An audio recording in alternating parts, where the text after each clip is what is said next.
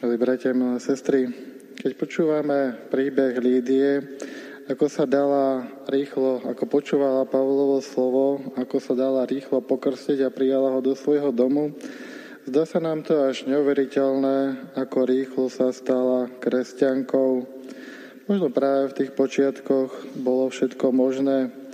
Okrem toho sa tu spomína, že už predtým tí ľudia chodievali sa modliť k rieke, Takže Lídia už mohla nejaký dlhší čas vlastne tam k tej rieke chodiť, načúvať a možno práve Pavol jeho reču presvedčila k tomu, že sa dála pokrstiť. Ale je tu jeden detail, o ktorých nám hovorí sväté písmo a ktorý je veľmi dôležitý. Ináč by sme si mohli myslieť, že teda bol to práve iba Pavol svojou výrečnosťou, ktorý presvedčil túto ženu o pravdivosti kresťanskej viery. Vo Svetom písme sa hovorí, pán jej otvoril srdce, aby pozorne sledovala, čo hovorí pán. Čiže nie je to len Pavol, alebo je to síce Pavol, ale to najväčšie dielo, ktoré sa tu deje, tak je to samotný pán. Pán, ktorý otvára srdce, a ktorý jej pomáha k tomu, aby pozorne sledovala a na koneč, konečnom dôsledku aj porozumela a urobila správne životné rozhodnutie.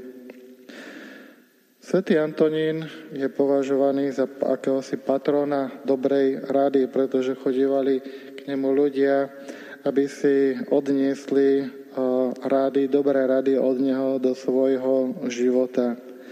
Ale je to aj v tomto prípade, eh, aj u Antonína muselo platiť to, že bol sluhom tohto Božieho slova a je to vlastne zrejme darom alebo výsadou každého radcu, že si je vedomý toho, že slovo, ktoré on rozpráva, by nemalo veľký účinok, nič by nedosiahlo, keby to nie Boh otvoril srdce toho, ktorý počúva.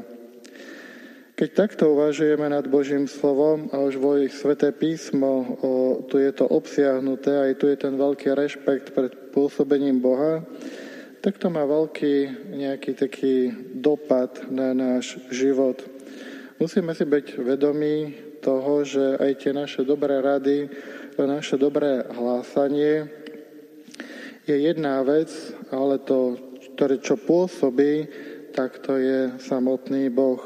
Môže sa tým pádom stávať, že hlásame Božie slovo, rozprávame dobré rady tým druhým ľuďom, ale ich to príjme ich srdce, keď im Pán Boh otvorí to ich srdce, tak tam môže byť časový odstup.